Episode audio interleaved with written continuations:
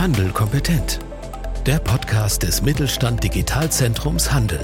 Wir machen Digitalisierung begreifbar. Herzlich willkommen zu einer neuen Folge im Podcast Handel kompetent. Mein Name ist Susanne Dierl und heute soll es um das Thema lokales Online-Shopping gehen. Wir alle kennen ja hier schon die großen Namen in der Branche wie Amazon, Zalando und so weiter, aber es gibt natürlich auch kleinere, vielleicht bisher noch ein bisschen unbekanntere Alternativen, mit denen man als Kunde oder Kundin bei regionalen Anbietern einkaufen kann. Und hierzu bin ich heute im Gespräch mit David Eisenbeiß, CEO von Alocalo einem Startup aus dem Saarland. Und vielleicht starten wir ganz kurz zu Beginn damit, dass du dich und Alocalo mal vorstellst und uns ein bisschen erklärst, wie die Idee zu gründen denn überhaupt zustande gekommen ist. Cool, Susanne, vielen Dank. Ähm, freue mich, freue mich hier zu sein. Äh, cooles Thema, Herzensangelegenheit für mich natürlich auch ähm, als Geschäftsführer. Ja, ähm, wir sind im Prinzip aus einem aus einem Studententeam einfach hervorgegangen. Also wir ähm, hatten ganz klassisch, wir haben uns mit einem ähm, weiß gar nicht, wie man ihn nennen kann, äh, ja, Innovationsunternehmen, ähm, dem Geschäftsführer unterhalten, ähm, äh, den wir auf einer Veranstaltung getroffen haben, mit dem wir uns über äh, diverse Geschäftsmodelle unterhalten haben. Und irgendwie aus dem Gespräch raus hat er uns von dem Amazon Assistant erzählt. Und der Amazon Assistant, ich weiß nicht, ob, ob du das kennst, ähm, der macht im Prinzip genau das Gegenteil von dem, was wir machen. Der zieht nämlich Kunden von Online-Shops, anderen Online-Plattformen zu Amazon, indem er den Kunden zeigt, hey, guck mal, das, was ihr gerade hier irgendwo kaufen wollt, das gibt's bei Amazon und zu dem Preis gibt's das hier. Und dann ähm, haben wir da so ein bisschen drüber diskutiert und fanden es irgendwie dreist und haben gesagt, ja, also das kann ja eigentlich nicht sein, dass sie das dürfen, aber wenn sie es machen, dann wird es ja wohl rechtlich sein und dann müsste man das doch eigentlich auch andersrum machen können. Und dann haben wir überlegt, okay, jetzt auf andere einzelne Webseiten, hm, wollen wir das? Und dann kam uns die Idee mit dem lokalen und stationären Handel, dass wir sagen, wir versuchen, die Kunden aus der Online-Welt ähm, zurück in die, in die stationäre Welt zu holen. Und wenn wir das dann nur in die Online-Shops von stationären Händlern machen, dann haben wir immerhin dazu beigetragen, dass die ein bisschen mehr Umsatz machen und sich, sich mit ihren Geschäften halten können. Und so ist am Ende die Idee zu Alocalo entstanden. Und was konkret macht Alocalo denn jetzt oder was ist konkret der Mehrwert, den Alocalo für Händlerinnen und Händler bietet? Ähm, genau, also der Mehrwert für Händlerinnen ist einfach, der Händler und Händlerinnen ist einfach ganz, ganz klar diese digitale Sichtbarkeit. Ja, also wir, wir bringen sämtliche Einzelhändler, die noch ein physisches Ladengeschäft betreiben, auf einer Plattform zusammen. Und da spielt es für uns dann auch erstmal keine Rolle, wie, wie groß oder wie klein der Händler ist. Das ist völlig irrelevant.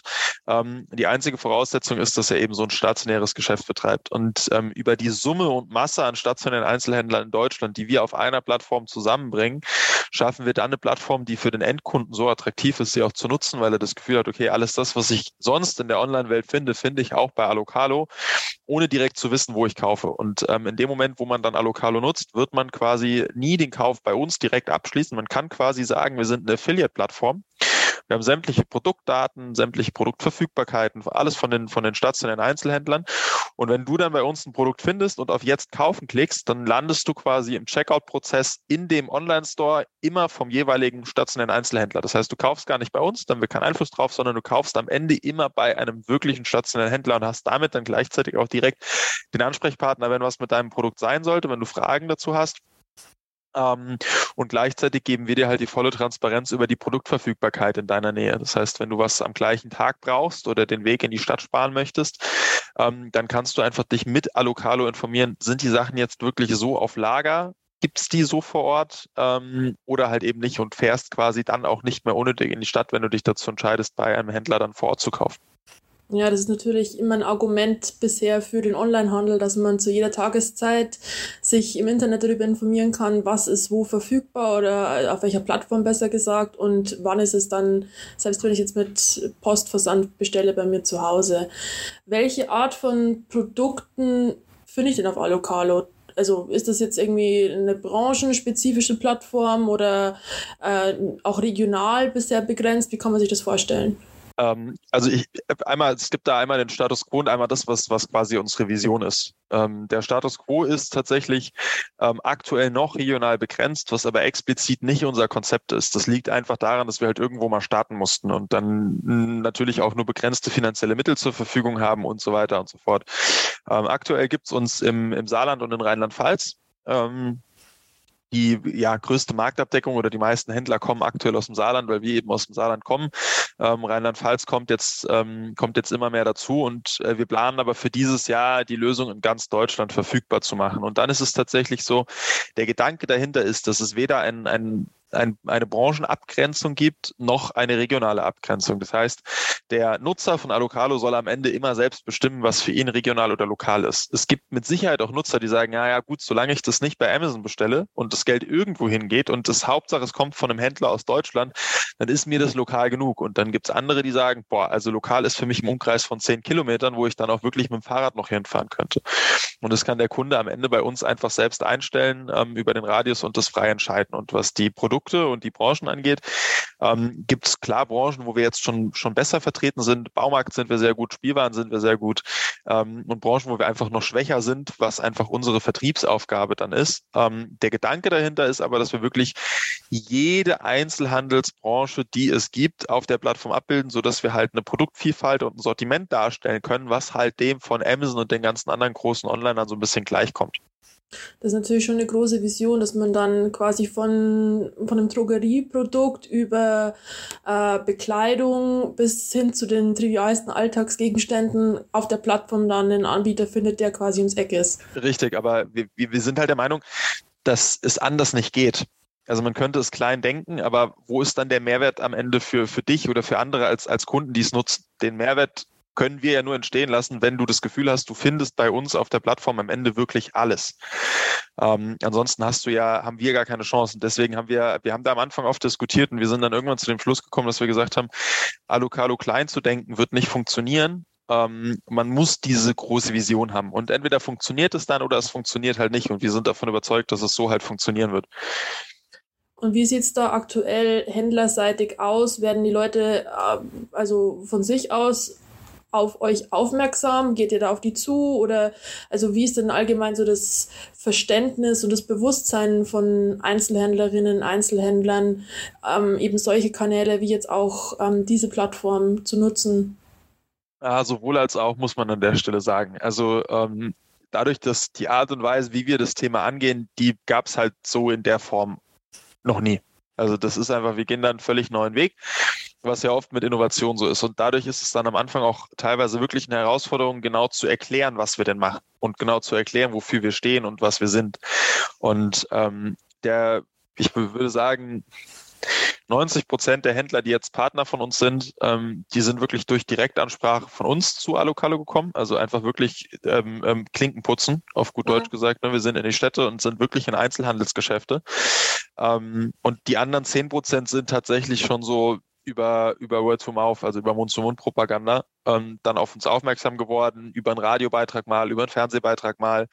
Ähm, das darf gerne noch mehr werden. Da arbeiten wir dran. Ähm, aktuell ist es aber so, dass wir eher noch auf die Händler zugehen müssen. Wenn wir dann aber mit dem Händler sprechen können, ähm, dann ist der in der Regel begeistert. Also wir haben dann so eine, so eine Conversion Rate von 75 bis 80 Prozent aus den Gesprächen, ähm, wo die Händler am Ende sagen, okay, wir machen mit, weil wir halt die Preise extrem niedrig gehalten haben, damit wir irgendwie jeden Händler da abholen können und das auch nicht zur Challenge machen, bei uns Partner zu werden, indem wir irgendwie horrende Preise aufrufen.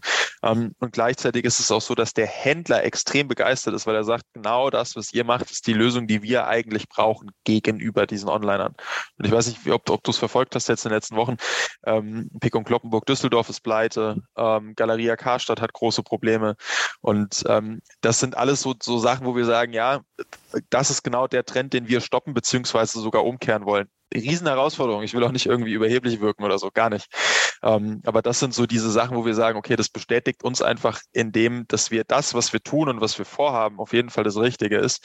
Ähm, die Frage ist, am Ende wird es halt angenommen. Ja, es klingt auf jeden Fall nach einem, nach einem großen Projekt, für den man auch ein, eine gute Portion Selbstbewusstsein und Innovationskraft dann auch braucht. Aber das ist wahrscheinlich dann auch das, was jetzt vielleicht auch den, den Großen in der Branche jetzt letztendlich dann auch gefehlt hat, den, den Mut einzugestehen, dass so Store First eben auch bei bekannten Namen nicht mehr funktioniert. Ja, äh, Tatsache. Also ich meine, das sind ja wahnsinnig etablierte Unternehmen eigentlich. Ja. Ne? Also ich meine, mit, mit, mit Galeria Karstadt und Pick und Kloppenburg ist man aufgewachsen. Also ja. ich, ich jetzt für meinen Teil, ne? Das war, ich war immer bei Pick und Kloppenburg meine Klamotten einkaufen. Ähm, mit, mit meinen Eltern. Und äh, Karstadt samstags morgens äh, einkaufen, ähm, das, das war völlig, völlig klar. Und irgendwie ist da jetzt tatsächlich dann auch wirklich äh, einfach ein Trend, der eingesetzt hat, den die Unternehmen vielleicht auf eine gewisse Art und Weise verschlafen haben. Ähm, und mit den Folgen haben sie jetzt zu kämpfen. Und wir versuchen halt das Bewusstsein zu schaffen. Ähm, bei allen Händlern ist es nicht der Zeitpunkt gekommen zu sagen, ja, lass uns jetzt mal einen Kopf in den Sand stecken, sondern es gibt noch Möglichkeiten. Und ich glaube, die Art und Weise, wie wir das Ganze angehen wollen, ähm, können wir da auch echt unseren Teil zu beitragen. Ähm, weil ich bin ganz ehrlich, ich habe keine Lust, dass es irgendwann in Innenstädten nichts mehr gibt. Also im wahrsten Sinne des Wortes, dann gibt es da vielleicht nur noch Gastronomie. Und äh, so ein Samstagmorgen, an dem ich durch die Stadt bummeln kann, jetzt Beispiel in Saarbrücken, ähm, wo auch ein Karstadt ist, was jetzt wahrscheinlich weggehen wird. Äh, und es gibt keine Geschäfte mehr, in die ich reingehen kann. Auch, auch Weihnachtsgeschenke kaufe ich liebend gerne in der Stadt. Ich hasse Weihnachtsgeschenke online kaufen. Ich finde es total ätzend. Ähm, und äh, das ist auch einfach echt so eine Motivation, dass man dagegen was tut und diesen Trend halt äh, wirklich versucht umzukehren. Ja, wäre wirklich sehr schade, wenn Innenstädte so als soziale Räume, als Begegnungsorte auch irgendwie so einen kulturellen Wert ja auch haben, ähm, im wahrsten Sinne des Wortes dann aussterben. Ja, absolut. Jetzt sind es ja wahrscheinlich nicht unbedingt die größeren Händler, die dann auch auf Alokalo präsent sind, sondern durchaus auch kleine Betriebe, Kleinstbetriebe, inhabergeführte Geschäfte, die sich häufig ja auch mit der Digitalisierung noch nicht so leicht tun. Ja. Wie groß ist denn das Commitment, da jetzt Partner bei Alokalo zu werden? Was muss man denn da alles beibringen oder was wird einem da vielleicht auch abgenommen? Mhm. Also äh, grundsätzlich ist es so, dass es zum einen gibt es mit Sicherheit Händler, die das einfach verschlafen haben, dieses Thema Digitalisierung. Und viele Händler, das ist so der Eindruck, den wir gewinnen. Ähm, was ist denn Digitalisierung? Wo fängt die denn an? Ja, also der, der Händler steht vor diesem Begriff und sagt, okay, was kann ich denn jetzt machen, um zu digitalisieren? Das ist so die eine Seite. Und ähm, unser Credo ist es quasi immer, das so einfach wie möglich zu halten und so, so easy für den Händler, wie es nur irgendwie geht, zu, zu gestalten. Da haben wir auf unserer Seite auch noch Verbesserungspotenzial. Ähm, aber äh, an sich ist es so, dass man als Händler entweder keinen Online-Shop hat, dann gibt es die Möglichkeit, völlig ohne Online-Shop bei uns teilzunehmen. Dann stellen wir einfach über, über die Produktkategorien dar. Das heißt, wir sind dann quasi wie in Google Maps im ersten Schritt. Viel mehr können wir dann an der Stelle nicht tun, halt nur für Händler. Und äh, haben dieses Google Maps aber kombiniert mit den Kategorien, die ein Händler führt. Ja, also beispielsweise ein Schuhhändler kann dann angeben, ja, ich führe ähm, Sportschuhe, ich führe Laufschuhe, ich führe was auch immer. Ähm, und der Kunde, der bei uns nach den Produkten sucht, kriegt dann den Händler ohne konkreten Produktbezug angezeigt. Einfach nur mit der Information, dieser Händler führt Produkte der Kategorien XYZ. Ähm, das ist kein Riesenmehrwert, aber das kostet den Händler auch kaum Geld. Ähm, äh, äh im Alokalo-Kontext. Und als Händler mit Online-Shop ist es so, dass es auf uns ankommt, dass wir sogenannte Shop-Konnektoren entwickelt haben mit denen wir diese Datenübertragung machen. Die installieren wir einmal bei dem Händler. Wenn das ein Shopsystem ist, was wir quasi schon im Portfolio haben, geht es easy und sehr schnell. Ist es ein uns unbekanntes Shopsystem oder ein eigenes Shopsystem, was irgendwie selbst entwickelt ist, dann kann das Ganze noch länger dauern. Und wir wollen eigentlich irgendwann dahin kommen, dass der Händler nur noch gewisse Daten angeben muss und wir dann einen vollautomatisierten Prozess haben, der dahinter steht. Da sind wir aber leider noch nicht kann man auch schon sagen, dass es eine bestimmte Art von Kundengruppe gibt, ähm, die Alocalo jetzt üblicherweise schon nutzt und lässt sich vielleicht auch was über die Motive schon ableiten, die diese Art von Kunde hat. Sind das Leute, die wirklich ein, ein Bedürfnis nach Nachhaltigkeit haben oder ist es vielleicht auch nicht eine ältere Zielgruppe, die einfach nicht online affin ist und meint, okay, Alocalo, das, das kann ich noch navigieren, aber mit digitalen Bezahlmethoden irgendwo meine IBAN angeben oder so, das ist dann schon wieder nichts für mich. Wie, wie würdest du das einschätzen? Ähm, also tatsächlich ist die, die, die, die Hauptgruppe, wir haben noch nicht viele Nutzer, ne? das muss man an der Stelle natürlich auch sagen. Wir stehen ja, wir stehen ja noch völlig am Anfang. Ähm, aber die Hauptgruppe ist tatsächlich äh, zwischen 30 und 45 Jahren und sogar eher männlich gehalten, was wir am Anfang niemals gedacht hätten. Ja, überrascht mich jetzt auch. Ja, ja, ist tatsächlich so. Also woran das jetzt liegt, keine Ahnung. Ähm, das kann aber tatsächlich auch, also es ist so eine Theorie, die wir intern haben, dass es daran liegt, dass es gerade in der ersten Gruppe die Nutzer sind, die sehr technikaffin sind. Die diese Browser-Extension, ähm, ich weiß nicht, ob du die kennst oder, oder was schon ja. gehört hast, sonst können wir da gleich auch noch kurz drüber reden, wenn du möchtest, ähm, die da sagen, ach krass, das ist ja mal irgendwie ein cooles Tool, das ist interessant, das probiere ich jetzt mal aus und so dann auf Alocalo kommen. Und wenn man diese technikaffine Zielgruppe sich mal genauer anguckt, dann fällt einem auf, okay, das ist dann eher schon das, die Zielgruppe, die ich gerade beschrieben habe, die jetzt gerade die Käufe auslöst.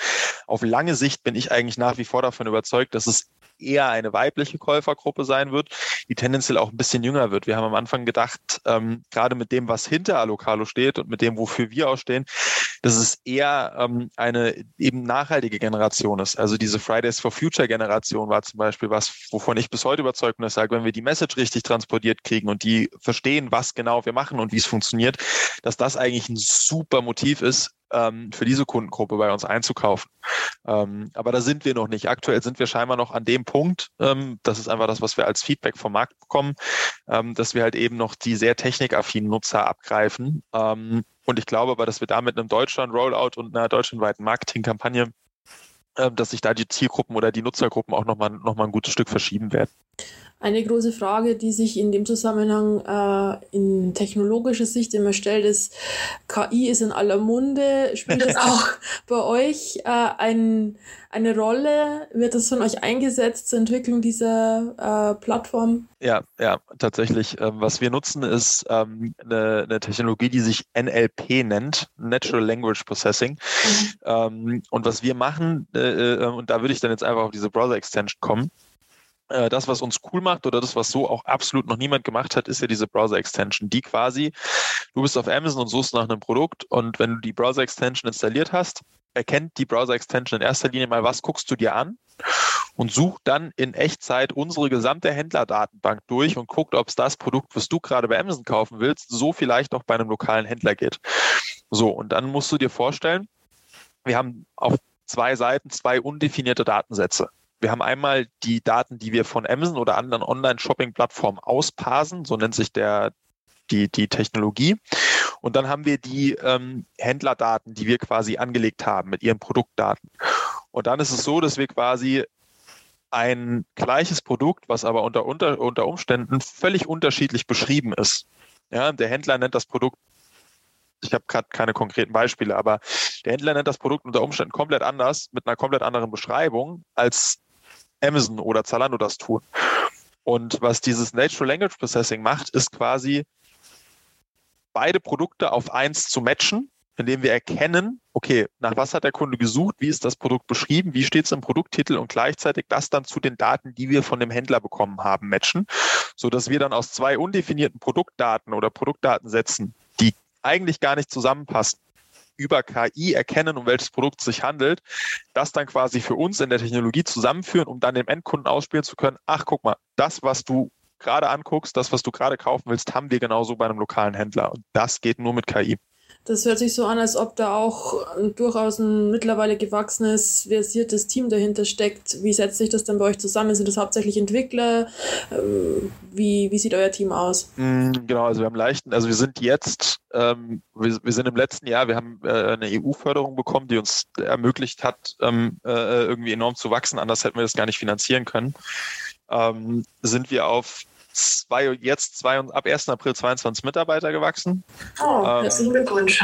ja, danke schön. Das ist schon, äh, das ist ja schon nicht mehr so klein, ähm, aber natürlich bringt es dann auch irgendwie eine ganz neue Herausforderung mit sich. Mhm. Ähm, und äh, davon sind 13 beziehungsweise 14 Mitarbeiter in der Entwicklungsabteilung tätig und acht in der Businessabteilung ähm, die quasi dann Vertrieb, Marketing, Business Development machen. Ähm, wir suchen nach, auch, auch nach Investoren immer wieder ähm, und eben 14 Mitarbeiter, die sich quasi 24-7 nur um das Produkt kümmern. Und da sind dann ähm, ein Product Owner, ein Product Manager, ähm, Frontend-Entwickler, Backend-Entwickler.